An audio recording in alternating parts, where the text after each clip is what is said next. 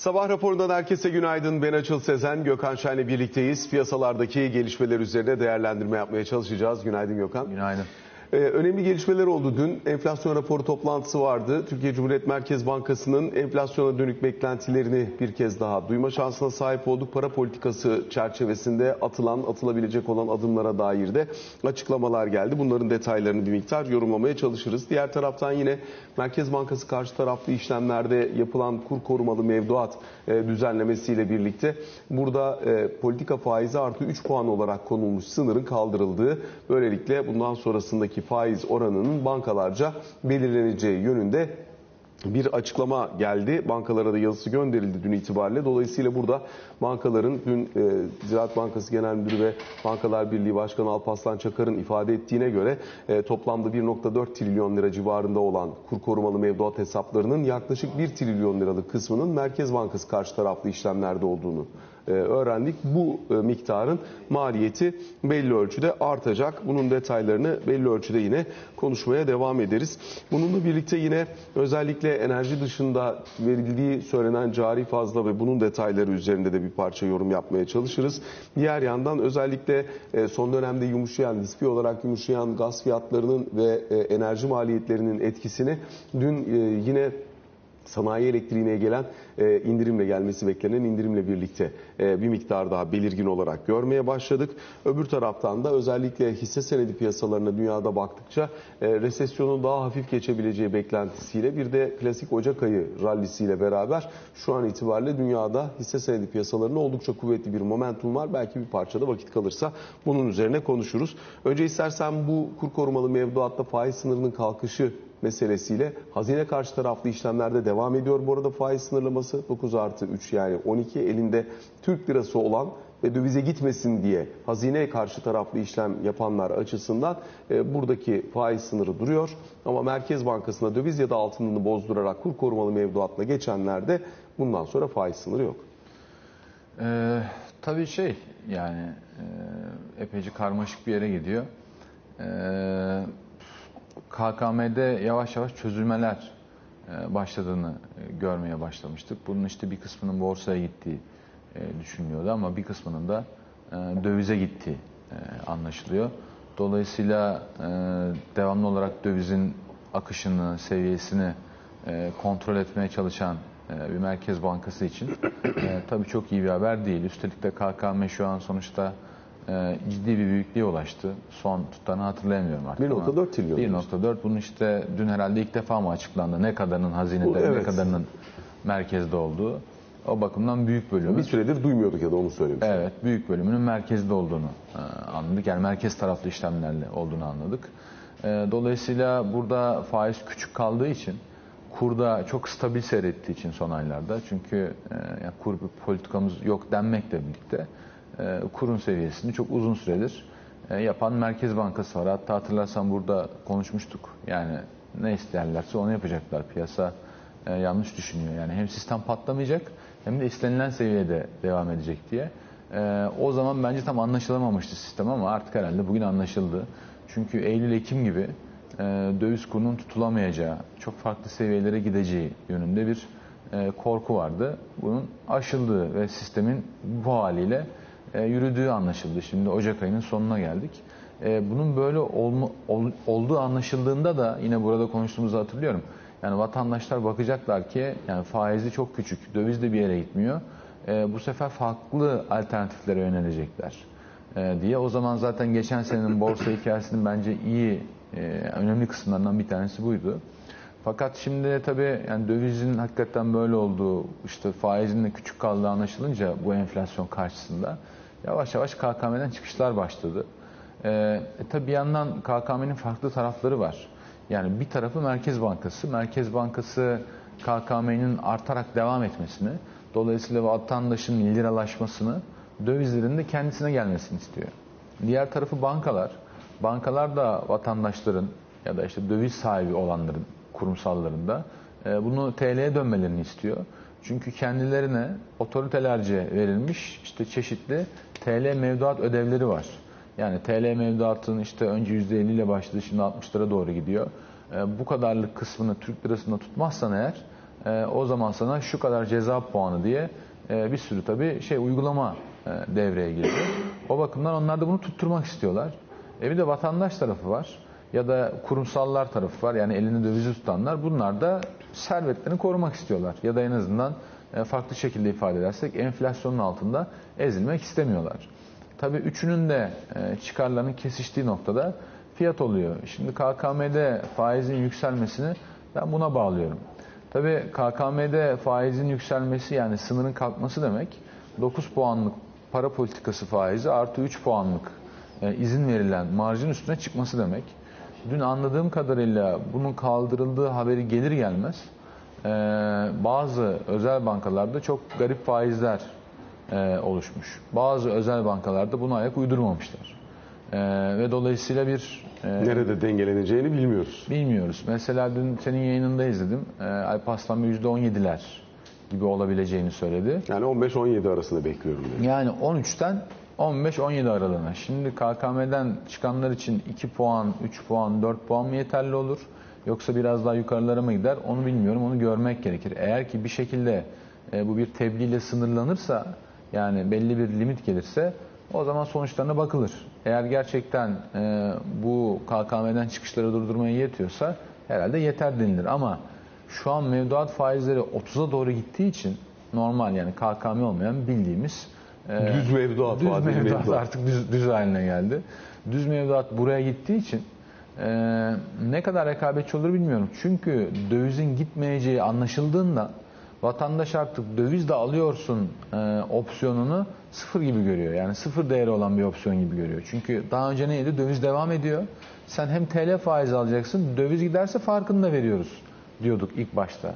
E şimdi döviz gitmiyorsa ya da gitmeyecekse, böyle bir algı oluştuysa, böyle bir beklenti oluştuysa e, tasarruf sahiplerinde bu durumda elindeki kesin TL faizine bakacaktır. E bir anda 17 olursa, e, 15 olursa, bir anda 30 olursa e, rasyonel bir akıl 30'u muhtemelen tercih edecektir. Ya da yani ya bu işler çok karıştı ben bir şey anlamıyorum. Bu kadar işte niye yapılıyor? E, ben en iyisi döviz alayım deyip rahatsız olanlar da olabilir. Bence bu birazcık oradan da e, kaynaklanıyor. Bankalar açısından düşündüğümde zaten KKM'leri kaybetmeye devam ettikleri için yani önemli bir faiz şokuyla karşı karşıya kalacaklarını zannetmiyorum. Hatta aksine e, bu KKM'nin önemli bölümü 30 puanlık mevduata gideceğine hiç olmazsa nispeten 20'lerde falan oluşur diye bekliyorum ben açıkçası. E, tamamen benim subjektif beklentim yani. E, 20'lerdeki bir faizle mevduat toplamaları bence marjları bakımından daha iyi bile olabilir. E, o yüzden ben yani bankalar açısından net net e, negatif olarak yorumlayamadım e, bu gelişmeyi. E, benim şeyim bu yani yorumum bu açıkçası. Tabii bunun bana göre e, makro çıkarımları da var. Yani bankacılık açısından, hani döviz düzeni açısından filan bunları söyleyebilirim ama ya bence makro çıkarımlarını e, yeniden düşünmek gerekiyor. Dün enflasyon raporu öncesinde de seninle burada konuşmuştuk. E, birazdan da tabii mutlaka detaylarını konuşuruz ama yani işin geldiği yer çok eski konuşmalarımızı hatırlıyorum. Yani bu sistem e, büyüme namzet bir ülkenin sistemi değil. E, hele ki Türkiye gibi 85 milyon nüfusu, işte 50-60 milyon turisti, içerisinde de bir sürü e, Göçmeni. barınmacısı, sığınmacısı artık farklı farklı nasıl yorumluyorsan olan bir ülke için bu gömlek çok dar bir gömlek yani. Ve yavaş yavaş da zaten bence yani dikişlerin patladığını, söküldüğünü görüyoruz. Şimdi ister istemez faizleri arttırmak durumunda e, kalıyorsun. Niye? Faiz arttı yani aslına bakacak E olursanız. tabii yani Hani Merkez Bankası'nın verdiği 1 trilyon lira civarında para var. API ve swaplar yoluyla piyasayı fonladığı rakam 1 trilyon lira. Hani burası Merkez Bankası'nın politika faizi dediği yer burası %9. Fakat e, bunun dışında toplam 9 trilyon liraya ulaşmış olan mevduatın e, paçal maliyetine baktığında bunun çok daha üzerine geldiğini, mevduat faizinin 30'a geldiğini, kur korumalı mevduatta faiz oranının e, serbest bırakıldığını vesaireyi görüyorsun. Ve bu yükselen kaynak maliyetinin karşılığında şu anda yeni ekonomik model çerçevesinde işlevsel olarak devam ettirilmeye çalışılan tek yer düşük maliyetli kredi politikası ve bunun karşılığında tutturulan menkul kıymet politikası kalmış gibi görünüyor. Çünkü de facto faiz artmış oldu aslında. Yani tabii işte mesela ben dünkü hareketi yani örtük faiz artışı, faiz artışı falan diyor. Ben öyle yorumlamıyorum. Faiz zaten artmıştı. Yani mevduat faizleri zaten 27-28'ler var. Ya bugün bazı özel bankalar Oraya gidişi de zaten bunun kabullenici. Tabii. Ya tabelada 26 veriyor. 1 milyonun varsa 28'e gidersin. Öyle böyle bir şekil bir cuma günü bir ay sonu falan bir yerde sıkıştırıp 30'u da görürsün yani. Hele ki yüksek mevduatın varsa. E bu da şu şartlarda enflasyonun altında ezilmeye namzet olmakla birlikte geçen seneki derin negatif reel faizlerden çok uzakta. Yani merkezin tahmini 22 mi kaldı yıl sonu? Merkezin 22, 22. piyasanın 32. Ee, 30 alsan demek ki yani en fazla 2 puan kaybediyorsun. Bence kabul edilebilir. Ee, yani makul. En, en azından geçen seneyi düşündüğümde iyi bir alternatif. Üstelik de hani seçimin olduğu bir yıl. Varlık fiyatlarının tahmin etmek çok güç. Zaten biliyorsun hep söylüyorum bütün varlıkların fiyatları yanlış. Ee, bu ortamda e, parana garanti 30 almak e, yani bankaya bir şey olmadığı sürece bu, bu mükemmel. Yani bir şey olmadı bu şeyi yani garanti dediğim için sonuçta devletten almıyorsun, bankadan alıyorsun. Hani o şerhede düşerek söylemek lazım. Şey bu. Ee, yani durumu iyi bence. Dolayısıyla e, burada zaten bir sert faiz artışı geldi. Gelmek zorunda kaldı. Çünkü menkul kıymet tesis et verdiğin kredilere dediğin zaman bankalar da mecburen yüklendiğinde ve işte bu senenin seçim yılı harcamaların biraz açılacağını gördüklerinde e, bu harcamaları biz 9,5-10'lu 10 yıllık bonolarla finanse edeceğimize çünkü ciddi bir enflasyon şokuyla karşı karşıyayız. Hiç olmazsa kısa vadeli mevduat yapar, piyasaya göre bakarız e, dediler. Yani ceza da yemeyiz. Şimdi yani sistemin getirdiklerine bakalım. Özel bankalarda yani kamuyu devamlı finanse edebilirsin ama ben yani özel tarafa bakıyorum. Ticari kredi büyümesi %5'e inmiş. Tüketici kredileri patlamış %100'lere. Yani en kısa zamanda belki buraya bir şey de e, gelebilir. Dün soruldu Merkez Bankası Başkanı e, biz böyle çok anormal bir artış görmüyoruz. Görürsek oraya da müdahale olabiliriz dedi. Ben görüyorum. Yani ben bakınca görüyorum. Ee, %5 özel bankalarda kredi, ticari büyümesi, %100 e, şeyle 13 haftalık ortalamalarda bu var.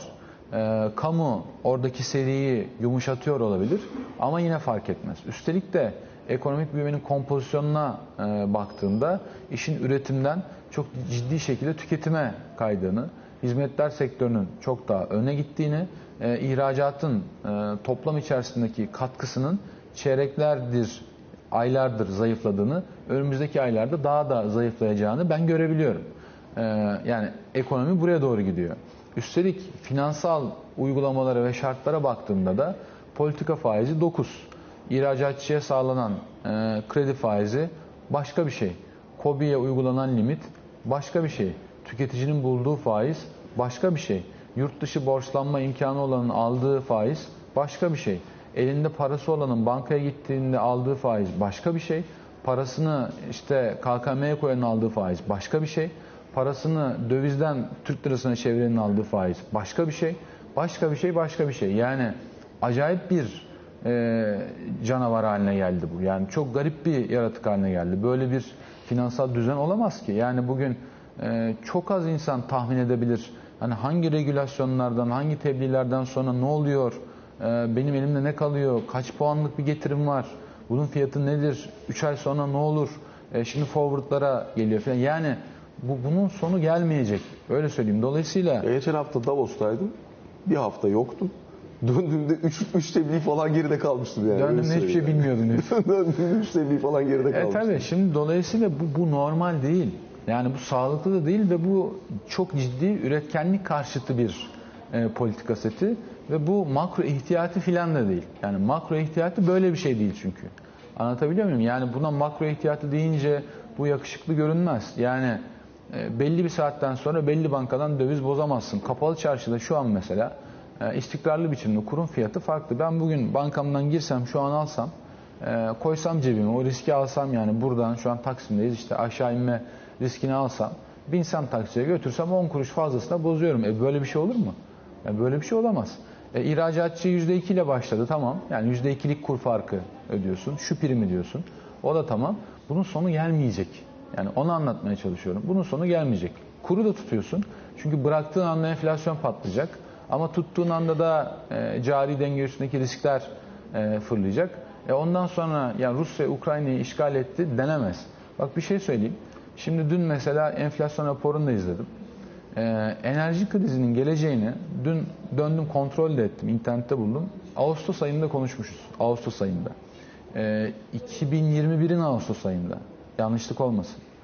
Ee, Ağustos ayında enerji krizinin geleceğini ben biliyorsam birçok işte biliyordur muhtemelen. Yani belki Türkiye'de yeni konuşulurdu falan ama yani dünyada biliyorlardı.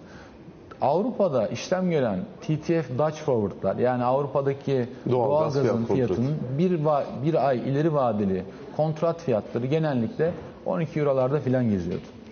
O aylarda bir yükselmeye başladı açıl. Ee, yine şeyi kontrol ettim. 2024-2022'nin 24 Şubat'ında Ruslar Ukrayna'yı işgal etmişler. Onlar işgal edene kadar zaten 110'lara 120'lere fırlamış. 10 katına çıkmış. Ve yine onlar işgal edene kadar Brent petrolün varil başına fiyatı 84 dolara gelmiş. Yani Rusya'nın Ukrayna'yı işgal etmesiyle başlamadı enerji krizi. Orada çok büyük bir şey var bence, karmaşa var yani. Yaz aylarında başladı. Doğalgaz fiyatı 10 katına çıktı. Ee, dizel spreadleri müthiş açıldı. Ee, crack spreadler vesaire filan diyorlar. Yani türev üre fiyatları patladı. Hatırlarsan Sri Lanka e, uçak yakıtı bulamadı. Gelişen piyasalarda da kriz vardı. Büyük e, ülke merkez bankaları faiz arttırıyorlardı. Gelişmişler de, gelişenler de arttırıyorlardı ya hoş. E, Dolayısıyla büyük bir finansal sıkıntı baş göstermişti. Hatırlıyorum yani uçak yakıtı alamayıp yani krize girmişlerdi. Öyle sıkıntılar baş göstermişti. O zaman başladı. Yani Rusya'nın Ukrayna'yı işgal etmesi olayı katmerlendirdi. Doğru ama enerji krizi çoktan başlamıştı. Ve bugün fiyatlar Rusya'nın Ukrayna'yı işgal ettiği dönemin altında. Zaten doğalgaz fiyatları neredeyse yüzde 40 kadar filan altında. E, petrol fiyatı da aynı yerde. 300'den 54'e düştü. Yani petrol fiyatı da aynı yerde. Ee, yani düşün işgal etmeden 110-120'lerdeymiş şimdi 54 euro mu megawatt saati. Evet. Şimdi yarısına inmiş. Yani bir yerlerde aslında kriz çoktan bitti. Yani bugün Türkiye'de yani hala her şey tabii ki enerji krizi yaşandı. Tabii ki fiyatlar çok arttı. Ona bir şey demiyorum.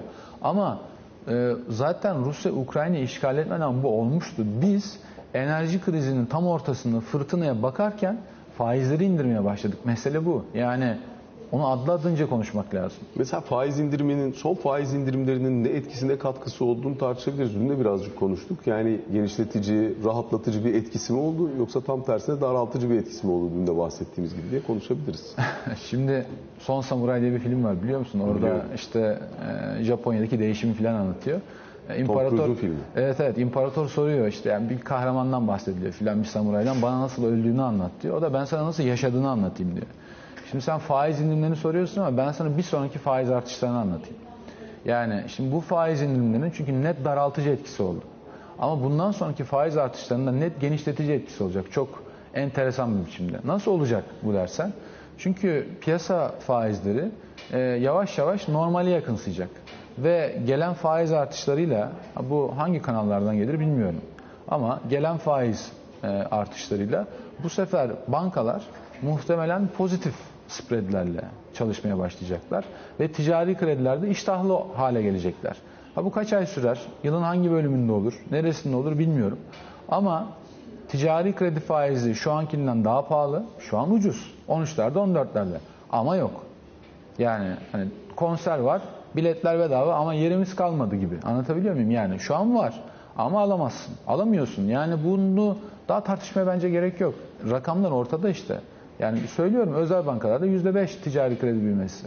Herkes biliyor, ticaretin içinde olan herkes biliyor. Yani enflasyonun kaç olduğunu da herkes biliyor. Yani herhangi birinden dinlemeye ihtiyacımız yok ki bizim.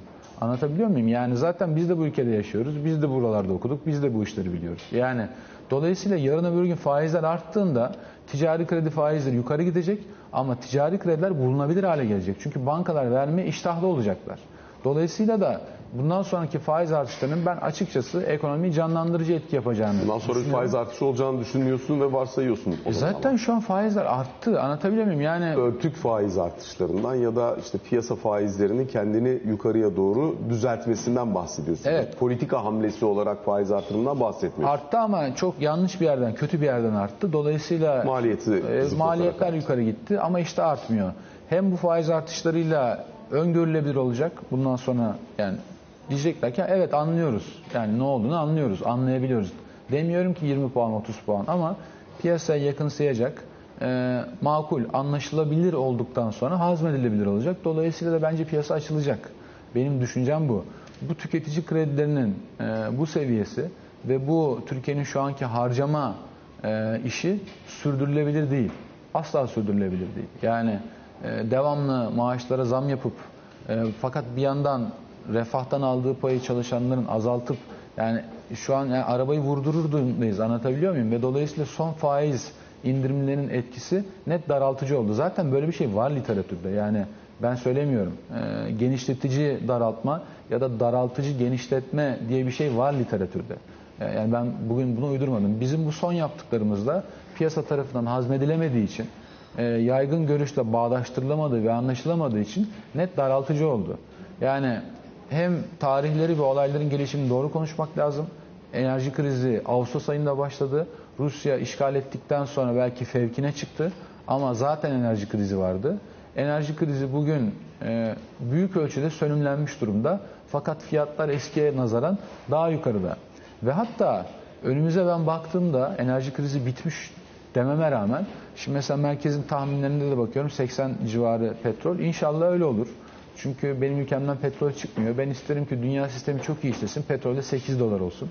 Ee, ben de yani Türkiye olarak canım ülkem hem enflasyondan kar etsin hem de cari dengeden. Ama hayat böyle yürümeyebiliyor. Mesela şimdi Şubat başında e, Rusya'ya petrol e, yaptırımları ve dizel yaptırımları tam gaz devreye giriyor. Bu olduktan sonra nasıl bir piyasayla karşı karşıya kalırız tam kestiremiyorum. Üstelik de dünyada resesyonun olmayacağını gülerek, sevinerek olacak ama hafif geçecek. E, peki bunun enerji fiyatlarına etkisi olmayacak mı?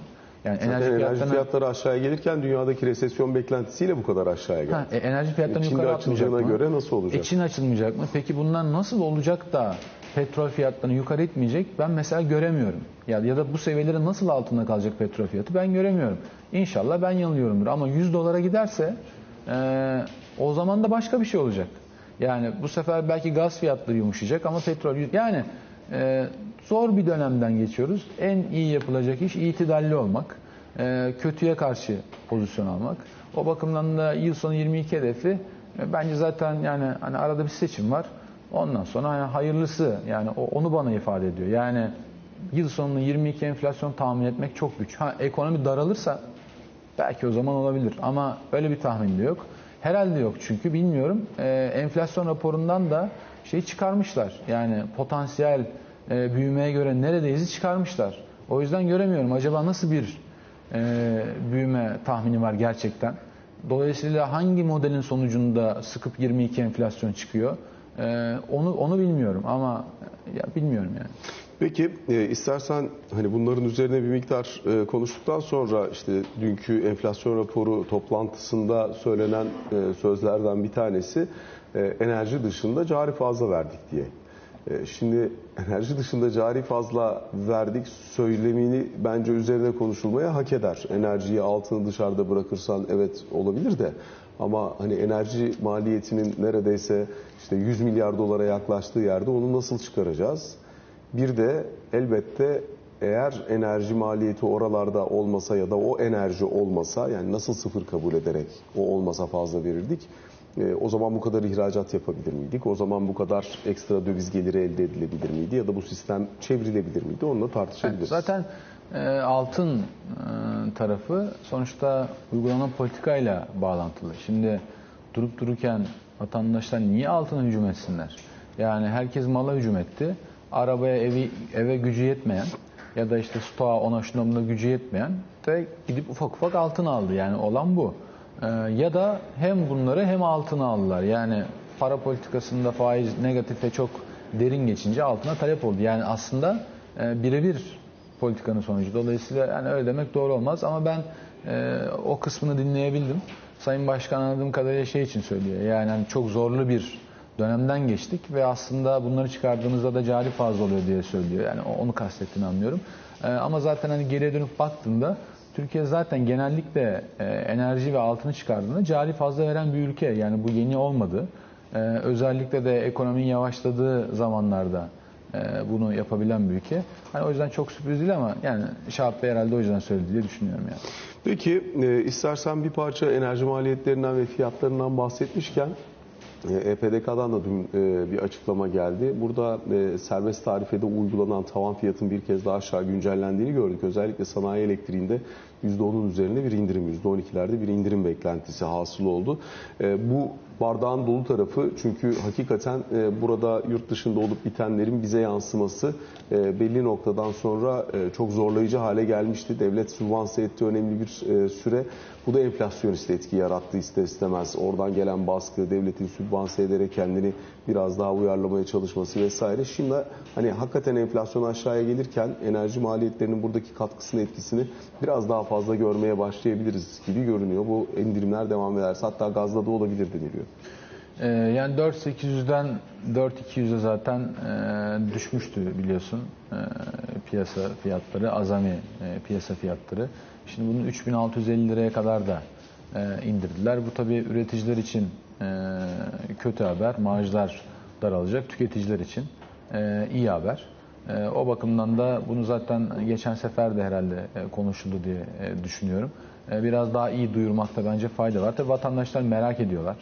Ee, yani indirim geliyor da hani bizim faturamıza yansıyacak mı ee, diye herhalde o konularda da e, görüş bildirilmesinde fayda olabilir diye e, düşünüyorum.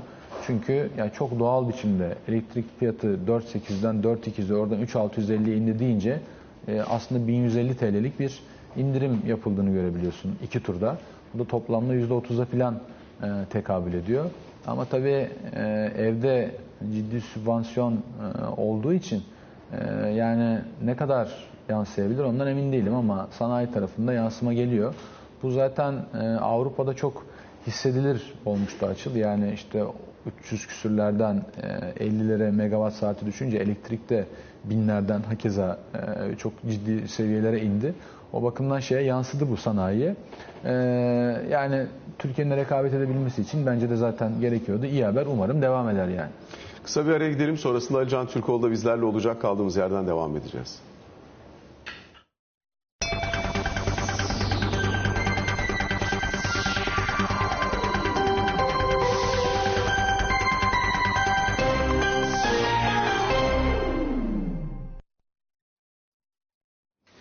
Sabah raporunun ikinci bölümüyle karşınızdayız. Ali Can Türkoğlu da bizlerle birlikte. Ali Can Günaydın. günaydın, Günaydın. hoş geldin.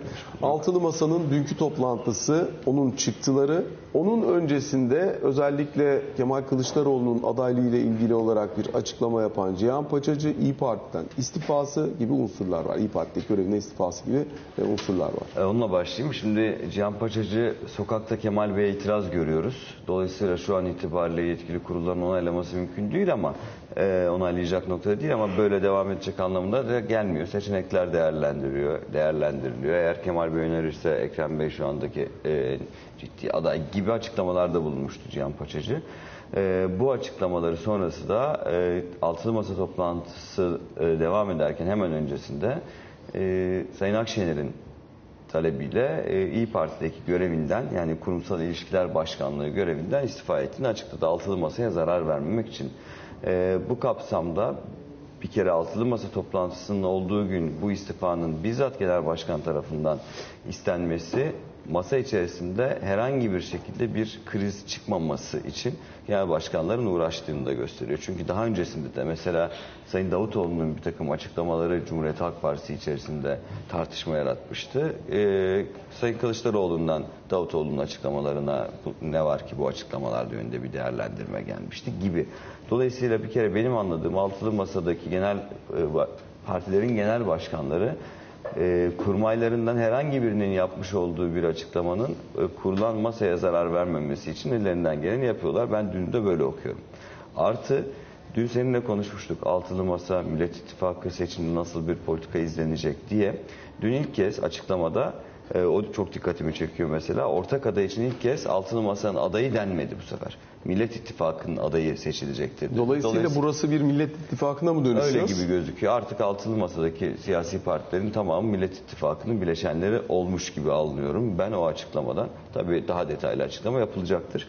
Ee, Ortak Tabii önemli bir değişiklik. çok önemli değişiklik. Çünkü şu ana kadar partilerin seçim ittifakı içerisinde de yani Millet İttifakı içerisinde de olup olmayacakları konusuna ilişkin resmi bir açıklama yapılmamıştı. Sadece biliyoruz ki mesela işte 41 ilde zaten partilerin tamamı e, kendileri seçime gireceklerdi ama diğer illerde nasıl bir e, birliktelik sergileyecekler konusu soru işaretiydi. Hala aslında açık olarak tam net olarak belli değil ama 11. toplantıda diğer 10 toplantının aksine adayla ilgili bir cümle kurulurken altılı masanın ortak adayı değil Millet İttifakı'nın adayı e, ibaresinin kullanılması bence çok büyük bir işaret. Ortak politikalar mutabakat metni konusunda anlaşma sağlandı deniyor ama yine e, çıkarımım anladığım şudur ki geçişin yol haritası 30'unda açıklanmayacak gibi gözüküyor. Yani geçişin yol haritasından kastım da şu. işte Cumhurbaşkanı'nın genel başkanlar Cumhurbaşkanı yardımcıları olarak görevlendirilecektir atıyorum. Veya işte bir e, genel başkan Cumhurbaşkanı yardımcısı olacaktır. Diğerleri işte şu şu şu bakanlıkları alacaktır gibi bir harita 30 Ocak'ta açıklanmayacak. O daha sonraya bırakılmış durumda. Ee, Millet İttifakı'nın seçeceği Cumhurbaşkanı adayını nasıl belirleyeceğimizi konuştuk diyor genel başkanlar. Ee, dolayısıyla önümüzdeki 15 gün aslında bir hafta diye öngörüyordum ben ki yayınlarda da Şubat ayının başında Saadet Partisi'ndeki toplantı muhtemelen yapılacaktır demiştim. Ama 13 Şubat'a almışlar toplantıyı. Ee, 13 Şubat'a kadar 6 siyasi parti Cumhurbaşkanı adayının seçilme koşullarını muhtemelen kendi kurullarında e, belli başlı isimlerle ilgili detayları konuşacaklar ve 13 Şubat'ta Saadet Partisi'ndeki toplantıda ki dünkü toplantı 9 saat sürdü. Saadet Parti Partisi'ndeki toplantıda da aday veya adaylar masaya gelecek, yatırılacak. İşte oylama mı yapılacak, ne yapılacak orasını bilmiyoruz. Ama buradan anladığımda 13 Şubat'tan sonra 14 Şubat, 15 Şubat artık birkaç gün içerisinde e, Millet İttifakı'nın artık e, adayının kim olduğunu duyacağız. Ama ilk soruna yani soruyla bağlantılı olarak Cihan Paçacı'nın Kemal Kılıçdaroğlu'nun muhtemel adaylığı üzerine yapmış olduğu İyi Parti içerisindeki olumsuz yorumlar sonrası görevden istifasının istenmesi bence Sayın Kılıçdaroğlu'nun adaylığı konusunda e, masadaki siyasi partilerin düne oranla daha sıcak olduğunu bir tık daha gösteriyor. Son bir dakika içindeyiz. Bir de HDP'nin kapatma davasının seçim sonrasında ertelenmesi yönünde bir başvurusu vardı. Bunun da yanıtı geldi dün. E, geldi kapatma davasında karar seçim sonuna ertelensin talebine red geldi. Hazine yardım ödenen hesaplarına bloke konulmuştu. Bu kararın ertelenmesi talebine de red geldi. 15 günlük süre verildi bu konuyla ilgili olarak. Bence önemli olan husus şu. Şu anda e, esasa ilişkin sözlü savunma 14 Mart'ta yapılacak. Bunun tarihi belli oldu. Neden önemli? Sözlü savunmanın ardından dosya raportöre veriliyor. Raportör, Anayasa Mahkemesi raportörü raporunu hazırlıyor, e, veriyor. Daha sonra da Anayasa Mahkemesi belirlediği günde nihai kararı veriyor. 15 üyesi var. 3'te 2 çoğunlukla 10 üyenin oyuyla karar alınacak. Bunu söyleyeyim. Bir de altılı masayla ilgili bugün e, şunu atlamadan söylemek gerekiyor. Meclis karar almazsa Erdoğan seçime giremez açıklamasını da ilk kez yaptı e, altılı masa. E, dolayısıyla bu Buradan bir tart- şey bekler misin bundan sonra peki?